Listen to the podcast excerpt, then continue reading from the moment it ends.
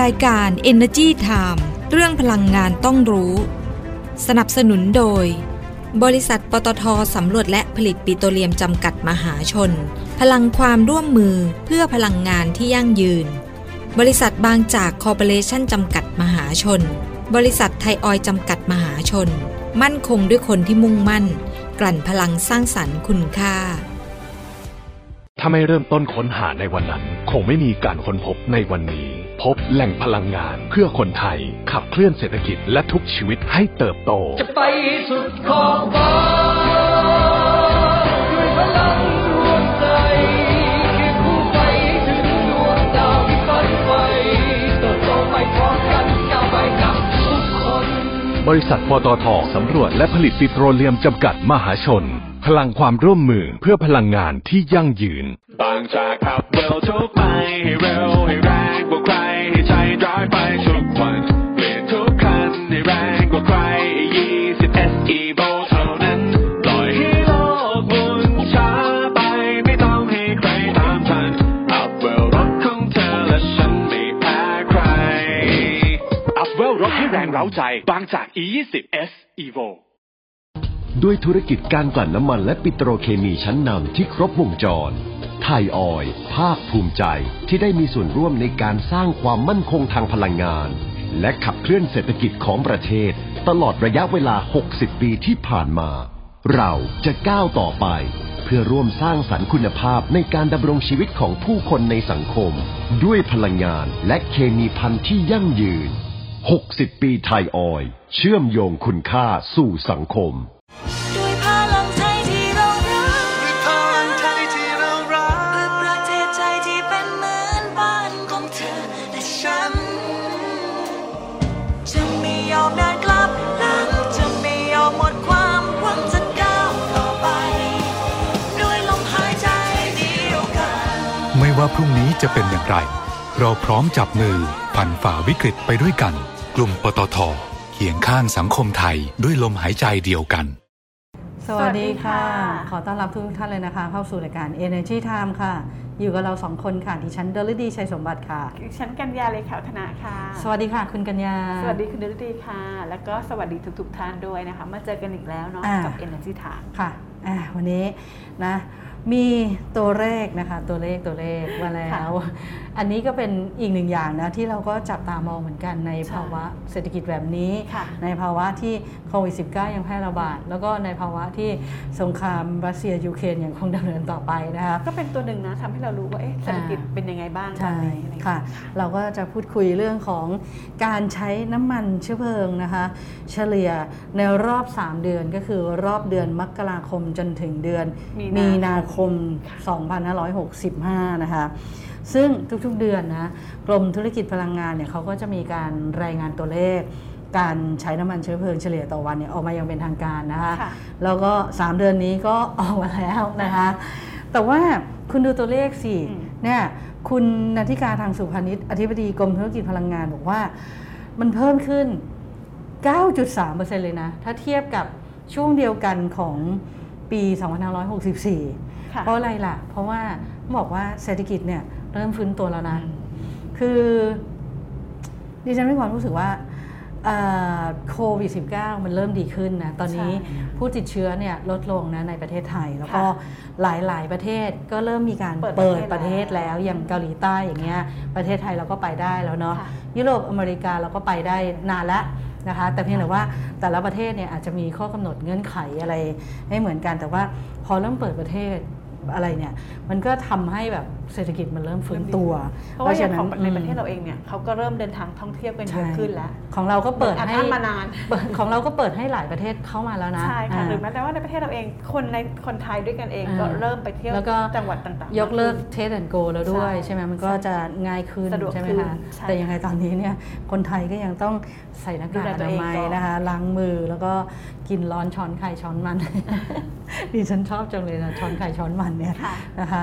เพราะเมื่อก่อนเนี่ยจะมีหลายท่านเนื้อะไม่ค่อยชอบชอบใช้ช้อนกลางเนอะเวลาแบบใช่ไปทานอาหารร่วมกันอะไรอย่างเงี้ยนะคะคือจริงๆอะมันไม่ต้องเฉพาะโควิด -19 นะ ที่มันจะติดต่อกันอะ อย่างโรคอื่นอะด้วยมันก็พวกระบบไวทางเดินรัสอาหารอะไรอย่างนี้อ่าใช่ A ค่ะ B C ทั้งหลายเนี่ย คือก็สามารถติดต่อกันทางสารคัดหลั่งได้นะเพราะฉะนั้นเนี่ยช้อนกลางก็สำคัญนะคะ แล้วก็ตอนนี้ เอ่อเจลล้างมือ แอลกอฮอล์อ่าเอาไว้ฉีดพ่นก็ยังตามสำคัญอยู่เก้าอี้โต๊ะอะไรใช่ต่างๆค่ะก็ยังสำคัญอยู่นะคะค่ะอย่ากาดตกนะคะ แล้วก็หน้ากากอนามัยก็เลือกสวยๆงามๆไปเลย แล้วแต่เลยจะได้ความถนัดขอให้ใส่ไว้ก่อนก็พอ ใช่ค่ะอ่นะคะกลับมาดูที่ตัวเลขตอนใช้น้ำมันอะไหมอะก็บอกแล้วว่า 3 เดือนอาเพิ่มขึ้น 9.3%นะคะ แต่ถ้าไปดูเป็นรายกลุ่มอ่าอย่างการใช้น้ำมันเบนซินเนี่ยค่ะเฉลี่ยนะคะอยู่ที่ 29.32ล้านลิตรต่อวันอะลดลงนะนี้ 5.7%นะคะค่ะแล้วก็ถ้ามาดูเป็นรายตัวนะ อย่างแก๊สโซฮอล์91 ใช่ไหมคะค่ะ การใช้นี่อยู่ที่ 6.88 ล้านลิตรต่อวันค่ะแก๊สโซฮอล์95 อยู่ที่ 15.21 ล้านลิตรต่อวันค่ะ E 20อยู่ที่ 0.57 ล้านลิตรต่อวันนะคะ ส่วน E 85อยู่ที่ 0.96 ล้านลิตรต่อวันอะขออภัยนะคะดิฉันว่าตัวเลขมันสลับกันนะอะ E 85เนี่ยน่าจะอยู่ที่ 0.57 ล้านลิตรต่อวัน ซึ่ง E 85เนี่ย ตอนนี้น้อยมากๆแล้วนะคะค่ะน้อยมากๆเลยต้องบอกอย่างนี้ ตัวที่ใช้เยอะๆ 3 ตัวเนี่ยก็จะมีแก๊สโซฮอล์91 แก๊สโซฮอล์95 แล้วก็ E 20 นะคะใช่ค่ะอืมส่วนดีเซลแต่ดีเซลนะเบนซินเมื่อกี้ลดลงใช่ไหมค่ะส่วนดีเซลเนี่ยเฉลี่ยการใช้ 3 เดือนนะคะ ต่อวันอยู่ที่ 76.25 ล้านลิตรต่อวันนะคะ อันนี้ก็เพิ่มขึ้น 13.4%นะคะ ถ้ามาดูตอนนี้ก็จะมี B7 มีดีเซลหมุนเร็ว แล้วก็มี B20 นะเอ่อท่านผู้ฟังอาจจะสงสัยว่า เอ้าทำไมยังมี B7 ตอนนี้ B5 ไม่ใช่เหรออะไรเงี้ยเขาคือสลับกันจนงงนะ บางทีว่าอะเดือนนี้ผสมเท่านี้เดือนนี้ผสมเท่านี้ใช่ไหมแต่ว่าตัวเลขที่เรามาพูดคืออเดือนมกราคมถึงเดือนมีนาคมอ่าค่ะซึ่งตอนนั้นเนี่ยเป็นยัง B7 เฉลี่ย 3 เดือนมันจะมี B7 อยู่ใช่ค่ะมันมาเป็นช่วงๆอะบางทีก็มาแค่ 10 กว่าวันอะไรอย่างเงี้ยคุณกัญแล้วญาแต่เนอะเออใช่แล้วแต่สถานการณ์น้ำมันปั๊มดิใช่ค่ะนะ B7 ก็ยังใช้เยอะอยู่นะคะ อยู่ที่ 64.73 ล้านลิตรต่อวัน ส่วนน้ำมันดีเซลหมุนเร็วธรรมดา อันนี้ก็คือตัว B10 นั่นแหละค่ะเขาทำให้มาเป็นเกรดมาตรฐานของดีเซลแล้วนะคะค่ะอยู่ที่3.49 ล้านลิตรต่อวัน แล้วก็ B20 อยู่ที่ 0.21 ล้านลิตรต่อวันนะคะค่ะก็แน่นอนแหละที่ก็ยังใช้เพิ่มขึ้นอยู่ในช่วงนั้น ช่วงนั้นเพต้องราะบอกว่าช่วงอ่านั้นช่วงนั้น ตอนนั้นยังค่ะตรึงราคาน้ำมันดีเซลอยู่ใช่คือเราตรึงราคาน้ำมันดีเซลที่ไม่เกิน 30 บาทตอนนี้จนถึงสิ้นเดือนเมษายนที่ผ่านมา ใช่ไหมคะ แล้วก็เอ่อกิจกรรมทางเศรษฐกิจคนก็เริ่มแล้วนะแบบฟื้นตัวเอ่อธุรกิจอะนะก็เริ่มใช่ฟื้นตัวใช่เพราะฉะนั้นนะดีเซลก็ดีขึ้น แต่เดือนเมษายน เดือนพฤษภาคมสำคัญต้องดูตัวเลข เนื่องจากว่าเอ่อรัฐบาลเนี่ยสิ้นสุดมาตรการตึงราคาดีเซลไงต้องดูว่าตัวเลขจะเป็นยังไงนะโดยเฉพาะของเดือนพฤษภาคมอะคือเดือนเมษายนมันยังตรึงอยู่แหละ ดูแล้วแบบน่าจะยังขยายตัวอยู่นะคุณกัญญาเนาะใช่อืค่ะมนะคะ ส่วนอีกตัวหนึ่งที่สำคัญที่เราก็จับตามองกันตลอดเลยนะ เพราะว่าเป็นตัวที่ได้รับผลกระทบจากโควิด -19 เยอะมากเลย ก็คือน้ำมันอากาศยานเชิงพาณิชย์หรือว่า Jet A1 ตอนช่วงโควิดเนี่ยแทบจะไม่มีการแทบใช้จะเป็นเลยศูนย์เลยเนาะแทบไม่มีการใช้เลย เพราะมันไม่มี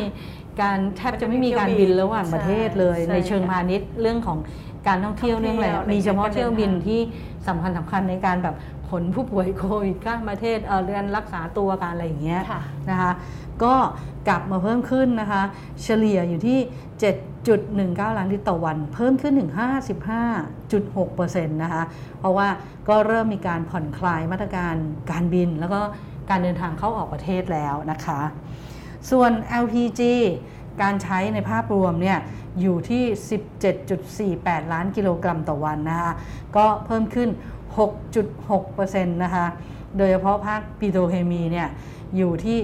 7.53 ล้านกิโลกรัมต่อวันปิโตรเคมีนี่เพิ่มขึ้นมากนะ เพราะว่าเอามาเป็นวัตถุดิบในการผลิตปิโตรเคมีไง คือเศรษฐกิจมันดีขึ้นอะเริ่มดีคนเริ่มใช้ขใช้องมากไงขึ้นค่ะนะคะ แล้วก็ภาคอุตสาหกรรมก็เพิ่มขึ้นเหมือนกันนะ อยู่ที่ 2.08 ล้านกิโลกรัมต่อวัน ภาคขนส่งอยู่ที่ 1.99 ล้านกิโลกรัมต่อวัน แล้วก็ ภาคครัวเรือนเนี่ยใช้เยอะ อยู่บ้านกันเยอะช่วงนี้นะคะ อยู่ที่ 5.88 ล้านกิโลกรัมต่อวันค่ะส่วน NGV อะ NGV เพิ่มขึ้นนะ น่าจะเนื่องด้วยราคาน้ำมันที่มันแพงค่ะถูกไหมคนก็อาจจะกลับมาใช้อยกไป NGV จริงบ้างคนที่เคยติดอยู่แล้วอะแล้วก็ยังช่วงมีหลังถังมาอยู่เติมน้ำมันเออยังมีถังอยู่ก็กลับมาเติม NGV ค่ะก็เฉลี่ยการใช้อยู่ที่ 3.33 ล้านกิโลกรัมต่อวันนะคะ นี่ก็เพิ่มขึ้น 1.9%นะคะค่ะ อะเรื่องนำเข้าน้ำมันเชื้อเพลิงเป็นไงบ้างคุณกัญญา ก็ส่วนการนำเข้าน้ำมันเชื้อเพลิงนะคะ อยู่ที่นี่ก็เพิ่มขึ้นเหมือนกัน เพิ่มขึ้นนะคะ อยู่ที่1ล้าน36,000บาร์เรลต่อวันนะคะอือฮึเพิ่มขึ้น 12.4%นะคะค่ะถ้าแบ่งเป็นในส่วนของน้ำมันดิบก็อยู่ที่ 972,000 บาร์เรลต่อวันนะอืคะอฮึมูลค่าการนำเข้าค่ะ 93,700 ล้านบาทต่อเดือนนะคะค่ะอือฮึส่วนน้ำมันสำเร็จรูปอยู่ที่ 63,800 บาร์เรลต่อวันค่ะอือฮึมีมูลค่าการนำเข้าอยู่ที่ 5,500 ล้านบาทต่อเดือนนะคะอืมในขณะเดียวกันค่ะการส่งออกน้ำมันสำเร็จรูปนะคะอยู่ที่ 156,000 บาร์เรลต่อวันอันนี้ลดลง 7.2%นะคะค่ะมูลค่าการส่งออกรวม 16,600 ล้านบาทต่อเดือนค่ะอ่าแล้วก็คุณจำได้ไหมที่ก่อนหน้าเนี้ยอ่าเมื่อเร็วๆเนี้ยคณะรัฐมนตรีเขามีมติกันเรื่องมาตรการช่วยเหลือ แล้วก็มีการแก้ถ้อยคำอะไรให้มันครอบคลุมอะไรอย่างเงี้ยค่ะเพราะฉะนั้น หนึ่งในมาตรการช่วยเหลือก็คือ เรื่องของการบรรเทาผลกระทบ น้ำมันกลุ่มเบนซินสำหรับผู้ขับขี่รถจักรยานยนต์สาธารณะ ซึ่งอันเนี้ยกระทรวงพลังงานก็ต้องรับมาทำต่อ โครงการอ่าวินเซฟอ่าตั้งชื่อว่าโครงการวินเซฟใช่ไหมใช่ค่ะอืมเขาก็ร่วมกับทางผู้ค้าน้ำมันนะคะค่ะแล้วก็หน่วยงานที่เกี่ยวข้อง กรมธุรกิจพลังงาน แล้วก็ธนาคารกรุงไทยนะคะอือฮึเขาก็ร่วมกันพัฒนาแอปพลิเคชันถุงเงินและก็เป๋าตังค์ค่ะเพื่อรองรับการใช้งานของสิทธิ์วินเซฟอือฮึนะคะโดยจะให้ส่วนลดราคาน้ำมันนะคะในส่วนของค่ะกลุ่มเบนซินอืมแก่ผู้ขับขี่รถจักรยานยนต์สาธารณะ ที่มีใบอนุญาตขับขี่รถจักรยานยนต์สาธารณะนะคะค่ะที่จดทะเบียน เป็นผู้ขับขี่จักรยานยนต์รับจ้างกับกรมการขนส่งทางบก อันนี้ต้องบอกอืมว่าต้องมีใบนะ ต้องมีถึจะต้องมีได้ต้องขึ้นทะเบียนด้วยใช่ค่ะเพราะว่าถือว่าเป็นอาชีพที่ ต้องใช้ใบอ่าขับบางคขี่รั้งแบจะบมีพิแบเศบษมีวินที่เขาซื้อเหมือนอ่าเช่าซื้อสิทเสื้อธิ์ต่มาอใช่ไหมการเช่าสิทธิ์แล้วก็ไม่ได้ไปขึ้นทะเบียนใช่ใช่อันนี้จะไม่ได้ใช่สิทธิ์โครงการนี้นะก็ต้องขึ้นโดยตรงนะคะอืมซึ่งประมาณมีประมาณสัก1 0 0 0 0แสนรายนะคะอือฮึซึ่งรัฐเนี่ยจะร่วมจ่าย 50%นะคะค่ะหรือว่าไม่เกิน 50 บาทต่อคนต่อวันนะอืคะอฮึแล้วก็ไม่เกิน 250 บาทต่อคนต่อเดือนด้วยค่ะนะคะก็จะเริ่มตั้งแต่เดือนนี้ค่ะ อ่า เดือนพฤษภาคมไปจนถึงเดือนกรกฎาคมนะคะสามงเดือนเดือนสามเดือนพฤษอะภาสามคเดืมอน มิถุนายนกรกฎาคมใช่สามดิเดืฉัอนนลืมนับเดือนนี้นะนะคะคะ อะโดยแล้วผู้ทำยังไงค่ะ เออก็ถ้าใครสนใจนะคะผู้ขับขี่รถมอเตอร์ไซค์รับจ้างที่เข้าเกณฑ์นะคะย้ำนะ เข้าเกณฑ์ เข้าเกณฑ์นั่นคือแบบที่บอกอะที่ต้องจดทะเบียนไปโดยตรงเออลงทะเบียนนะคะ ใช่ก็สามารถกดยืนยันอืมสิทธิ์ได้เลยนะคะ ที่แอปพลิเคชันเป่าตังนะคะ banner สิทธิ์วินเซฟนะคะค่ะสถานีบริการน้ำมันที่เข้าร่วมโครงการ ก็มีการกดยืนยันสิทธิ์ที่อืมแอปพลิเคชันถุงเงินนะคะอืมตั้งแต่วันที่ 5 พฤษภาคมที่ผ่านมาอือฮึแล้วก็สามารถเริ่มใช้สิทธิ์ได้แล้วตั้งแต่วันที่ 8 พฤษภาคมที่ผ่านมาแล้วนะคะอือฮึก็ต้องไปร่วมที่สถานีบริการน้ำมันที่เข้าร่วมโครงการอ่ามันจะตรวจสอบถามได้นะเขาก่คะในในแอปอ่าแอปพลิเคชันค่ะ เอ้ยดิฉันว่าแอปพลิเคชันเป๋าตังค์ตอนนี้อืมดีมากเลยนะ ตอนนี้เขาก็ทำหหลาลายยขึ้นหลายโครงการนะอันเนี้ยมันจะคล้ายๆกับโครงการคนละครึ่งที่ที่ภาครัฐให้มาก็คืออ่า ร้านค้าก็ไปกดอะถุงรับสิทธิ์เงินใช่ไหมใช่ค่ะอย่างในถุงเงินใช่ไหมค่ะส่วนคนที่จะใช้บริการก็กดเข้าไปในแอปเป๋าตังค์เป๋าตังค์แล้วก็มีการเติมเงินในแอปค่ะแล้วก็เอาเงินในแอปนั่นแหละจ่าใช่ยก็เป็น cashless นะคือสังคมไร้เงินสดนั่นแหละใช่ค่ะแล้วก็รัฐบาลก็ไปชดเชยในนั้น คือเราจ่ายครึ่งเดียวอะอืมสมมุติเราไปเติมน้ำมันร้อยหนึ่งใช่ไหมหนึ่งร้อยบาทอย่างเงี้ย ก็จ่แค่50บาทอ่าเราก็กดจ่ายตังค์ในแอปเป๋าตังค์แค่ 50 บาทอย่างเงี้ยก็การใช้อืมงานก็จะใกล้เคียงกับคนละครึ่งโครงการอ่าคนละครึ่งใช่นะคะดิฉันแต่ว่าว่าอันนี้เป็นในส่วนของวินมอเตอวินร์ไซค์วินเซฟวินเซฟใช่ค่ะก็ตอนนี้ก็ต้อง คิดออกมาทุกรูปแบบเลยนะเออแต่แต่ดิฉันมีความรู้สึกว่าแอปเป๋าตังค์แอปถุงเงินเนี่ยเป็นอะไรที่ที่ที่ดีมากๆคือเลยตอนนี้แอปเป๋าตังค์อืมนี่ค่อนข้างจะมีบริการที่หลากหลายเนาะอ่าหลังก่อนหน้านี้ก็จะมีสิทธิ์เราเที่ยวด้วยกันอ่าใช่เที่ยวกลุ่มทัวร์อะไรสักอย่างใช่ไหมค่ะแล้วก็คนละครึ่งคนละครึ่งตอนนี้ก็มีในส่วนของซื้อสลากเขาเรียกอะไรซื้อสลากรัฐสบาลัลกอะอะสลักอ่ากินแบ่งรัฐบาลใช่เราไม่ได้ซื้อในเราราเลยคาบอกว่า80บาท อ้าวเหรอใช่เฮ้ยดิฉันค่ะ เพิ่งรู้นะเนี่ยซื้อได้ใช่เลยเหรอ ใช่ค่ะ ซื้อผ่านแอปเป่าตังค์ได้เลยนะอ๋คะอในราคา80 บาท อ๋อ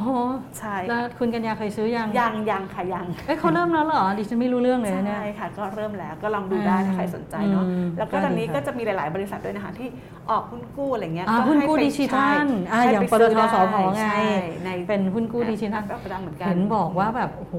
ยอดจองถล่มทลายด้วยหคมวามดที่ภายในเข้าแบบถึงง่ายประชาชนเข้าถึงง่ายแล้วกดจากมือถือไงใช่ถูกต้องแป๊บเดียวอะซื้อได้เลย ไม่ต้องไปธนาคารไม่ต้องไปวุ่นวายไม่ต้องแบ่งกันจองสามารถนะกดอันนี้ได้เลยแล้วพอมันใช่เป็นหลายๆบริษัทก็เริ่มแล้วค่ะ พอมันเป็นดิจิทัลปุ๊บเนี่ยคุณจองคุณอะไรปุ๊บเขาประมวลผลสุ่มกันในนั้นเลยค่ะแล้วก็แสดงผลแจ้งผลรวดเร็วเลยใช่เมื่อก่อนนี้นะต้องไปเข้าคิวจองที่ธนาคารหลายต้องไปวันโน่นนี่นั่นเอะอะไรอย่างเงี้ยใช่อืมก็จะมีแบบว่าเอ้ยอืมเลือกสิทธิ์อะไรอย่างนี้ก็ไปแต่อ่าตอนนี้คือเราสามารถจิ้มได้เลยมันจะมีแบนเนอร์ขึ้นมานะใช่ค่ะแบนเนอร์โครงการนี้แบนเนอร์โครงการนี้นะคะก็มีหลาย ๆ บริษัทเริ่มแล้วนะอ่าลองดูได้ถ้าใครสนใจนะคะนะคะอ่าโอเค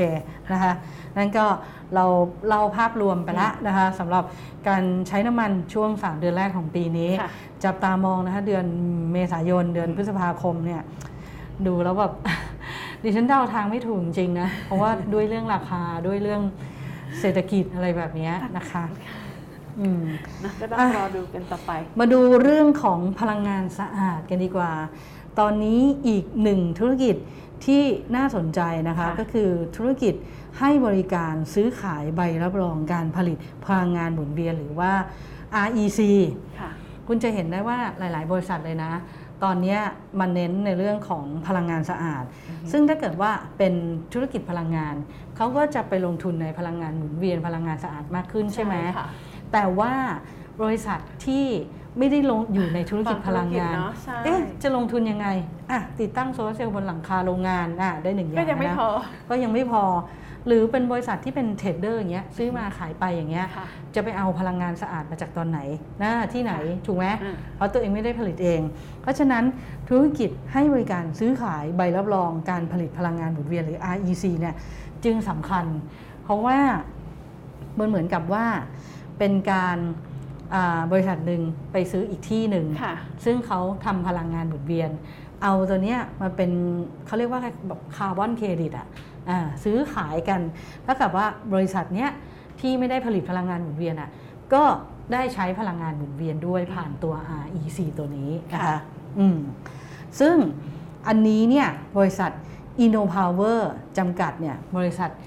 ลูกของการไฟฟ้าฝ่ายผลิตแห่งประเทศไทยหรือกอพและบริษัทในเครือค่ะที่เขาร่วมกันตั้งขึ้นมาเนี่ยเขาก็มาทำธุรกิจอันนี้นะคะค่ะแล้วก็คุณอาทิตย์ตันติวรวงศ์ประธานเจ้าหน้าที่บริหารของบริษัท InnoPower จำกัด นี่ก็เพิ่งตั้งเมื่อไม่นานนี้เองใช่จำได้นะคะสดๆร้อนๆอ่านะคะก็ออกมาพูดถึงเรื่องนี้เลยบอกว่า โอ้โห ประกาศความพร้อมเลยนะ สู่ธุรกิจ พลังงานสีเขียวด้วยการเริ่มให้บริการซื้อขายใบรับรอง REC นี่เองนะคะค่ะเพราะว่าตอนนี้เนี่ยอื้อหือทิศทางของโลกทิศทางของประเทศไทยเนี่ยมันกำลังเดินหน้าไปสู่คาร์บอนนิวทรัลิตี้แล้วทำยังไงทำให้มันได้เร็วที่สุดค่ะอ่าซึ่งใบรับรองพลังงานหมุนเวียนหรือ REC เนี่ยมันก็จะเป็นหนึ่งในกลไกเนาะที่ช่วยส่งเสริมให้เกิดการพัฒนาการผลิต แล้วก็การใช้ไฟฟ้าจากพลังงานหมุนเวียน แล้วบริษัท InnoPower เนี่ยก็เป็นผู้ให้บริการขึ้นทะเบียนอุปกรณ์ของโครงการด้วยนะคะค่ะโครงการพลังงานหมุนเวียน แล้วก็การขอใบรับรอง การซื้อขายใบรับรองแบบเบ็ดเสร็จ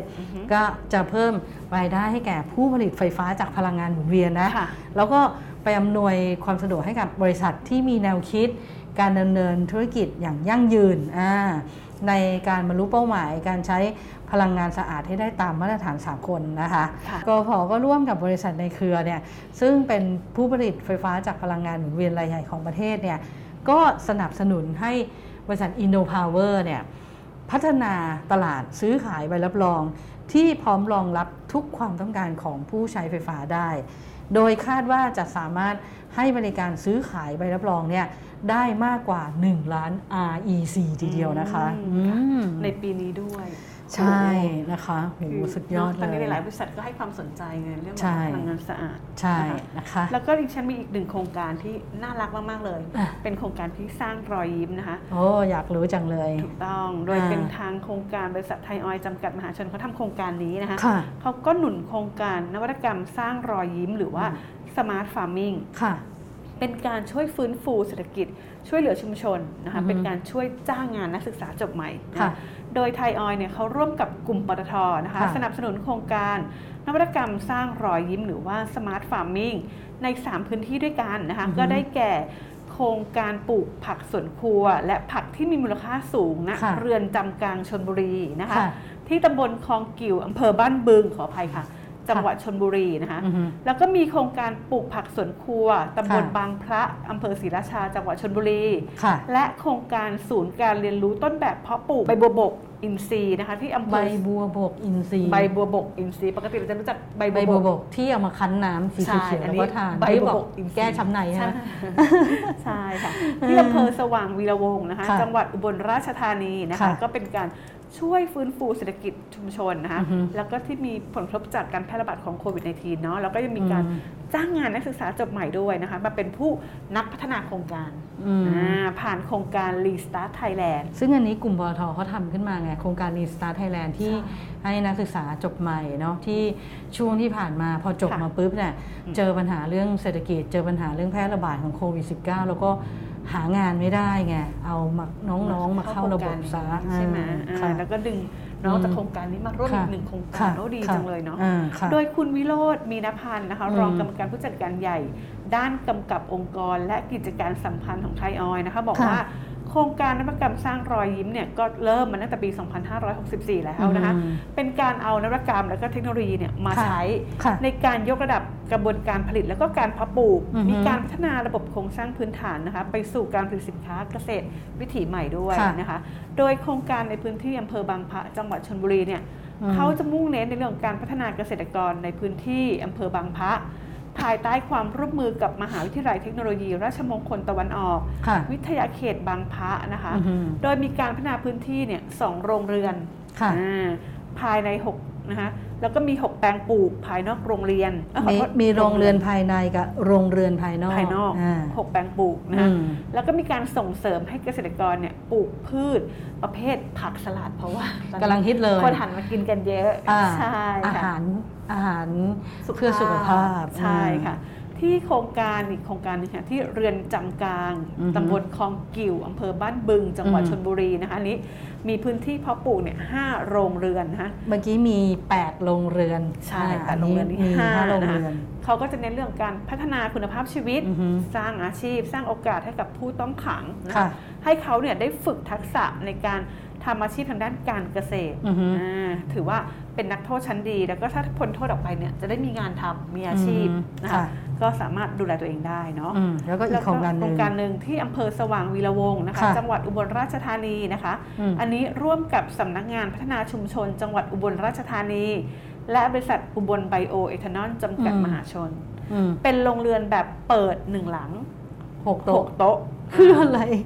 อันนี้เขาบอกว่าเขาจะเน้นสนับสนุนเกษตรกรหนึ่งหลังหกในรูปโต๊ะแบบของวิสาหกิจชุมชนไงอ๋อให้มาร่วมกันนะคะอืมให้เกษตรกรเนี่ยมาบริหารจัดการผลผลิตอย่างมีประสิทธิภาพมีคุณภาพอ่าค่ะแล้วก็ที่สำคัญ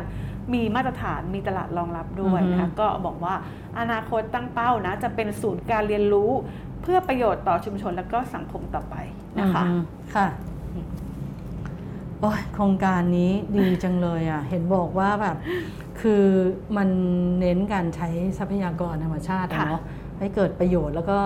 ในเรื่องของการพึ่งพาตัวเองของเกษตรกรเนี่ยให้มันแบบอยู่ได้อย่างยั่งยืนใช่อะอันเนี้ยสำคัญนะไม่ใช่แบบสำคัญทำปุ๊บรอดแค่ปี 2 ปีแล้วปีถัดไปมันไม่ได้ ก็ต้องไปทำยังไงไปออกแบบว่าเฮ้ยอยู่ให้ได้อย่างยั่งยืนเนี่ยคือเหมือนเป็นอาชีพอยู่ไปได้เรื่อยๆอะเนาะค่ะเพราะฉะนั้นอะแน่นอนเลยขั้นตอนแรกเลยต้องออกแบบก่อน ต้องวิเคราะห์แบบพวกปัจจัยทางการเกษตรในแต่ละพื้นที่มันจะไม่เหมือนไม่กันเหมือนเนาะกันแตกต่างกันเออแบบบางที่นี่ปลูกนั่นได้บางที่ชอบทานซื้อนั่นนี่นั่นตลาดอยู่ตรงนี้อะไรอย่างเงี้ยแตกต่างกันเออนะคะแต่ไอ้ที่ดิฉันชอบคือเลยรู้ป่ะใช่ที่เขาเอาเทคโนโลยีอะอืมพวกระบบ IoT คือ Internet of Things อ่าค่ะ มาบริหารจัดการน้ำใช่ค่ะ คือมันจะมีเซ็นเซอร์ลดน้ำตั้งเวลาปิดเปิด ไม่ต้องใช้แรงงานคนมาคอยฉีดแล้วไม่ต้องแบบว่ามี timer อะเดี๋ยวแทนสี่โมงเดี๋ยวเดินไปปิดปิดวาล์วอะไรอย่างงี้อันนี้เขามีโดน timer ปิดแล้วตั้งเวลาเอาไว้อ่าเป็นเซ็นเซอร์นะแล้วก็ปิดเปิดเลย แล้วก็มีเซ็นเซอร์วัดอุณหภูมิด้วยนะ ความชื้นในดินโอ้โหแบบไฮเทคอะ แล้วก็ไปบันทึกข้อมูลการเพาะปลูกของของเกษตรกรอืมด้วยนะคะค่ะอืมที่สำคัญเขามีตลาดออนไลน์ตลาดออนไลน์าโอ้ซื้อขายผ่านออนไลน์อะใช่ตอนนี้สั่งสำคัซื้ญอใครนะสนใจอะส่งไปอะไรอย่างนี้ก็สะดวกมากขึ้นมีบริการส่งนะไม่ต้องไปดูถึงอันนี้เลยนะคะค่ะเดี๋ยวนี้ถ้าไม่มีตลาดออนไลน์นี่ก็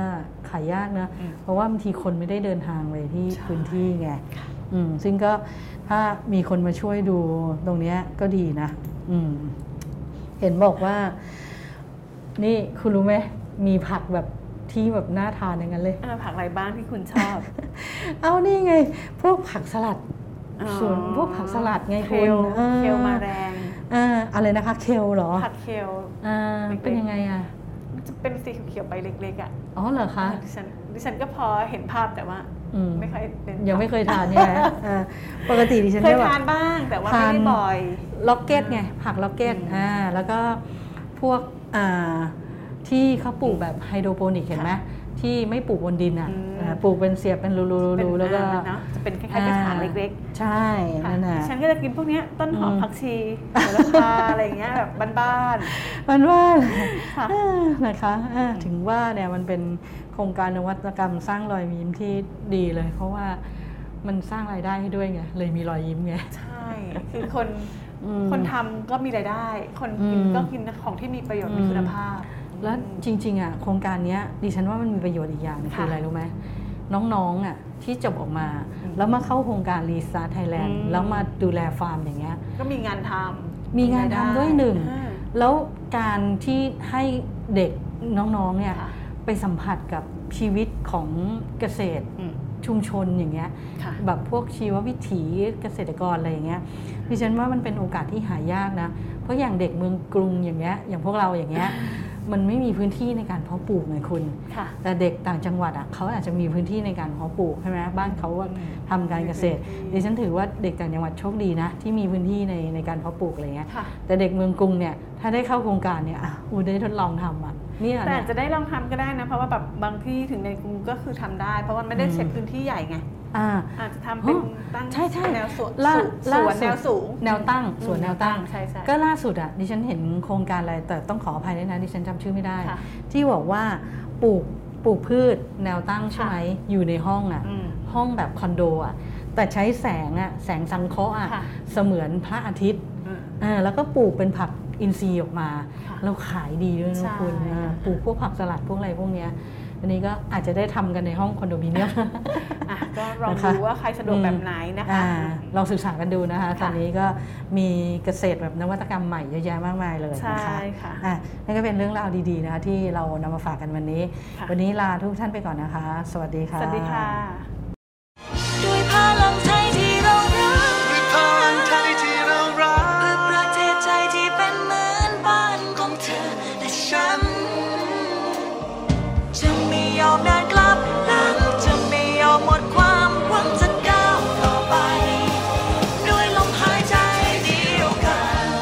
ว่าพรุ่งนี้จะเป็นอย่างไร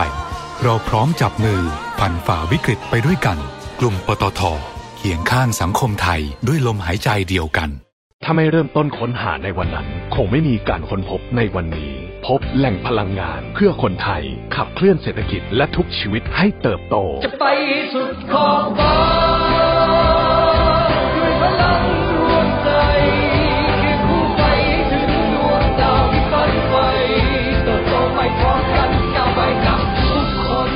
บริษัทปตทสำรวจและผลิตปิโตรเลียมจำกัดมหาชน พลังความร่วมมือเพื่อพลังงานที่ยั่งยืน บางจากขับเร็วทุกไปให้เร็วให้แรงกว่าใครให้ใจร้ายไปทุกวันเปลี่ยนทุกคันให้แรงกว่าใคร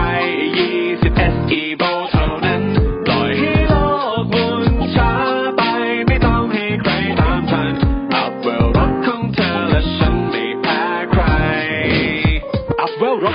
าใจบางจาก E20 S Evo ด้วยธุรกิจการกลั่นน้ำมันและปิโตรเคมีชั้นนำที่ครบวงจร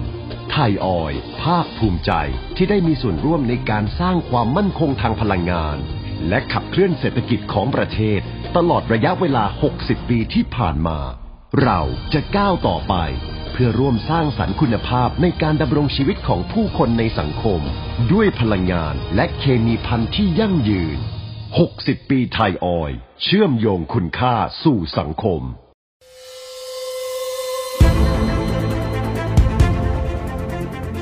รายการ Energy Time เรื่องพลังงานต้องรู้ สนับสนุนโดย บริษัทปตทสำรวจและผลิตปิโตรเลียมจำกัดมหาชน พลังความร่วมมือเพื่อพลังงานที่ยั่งยืน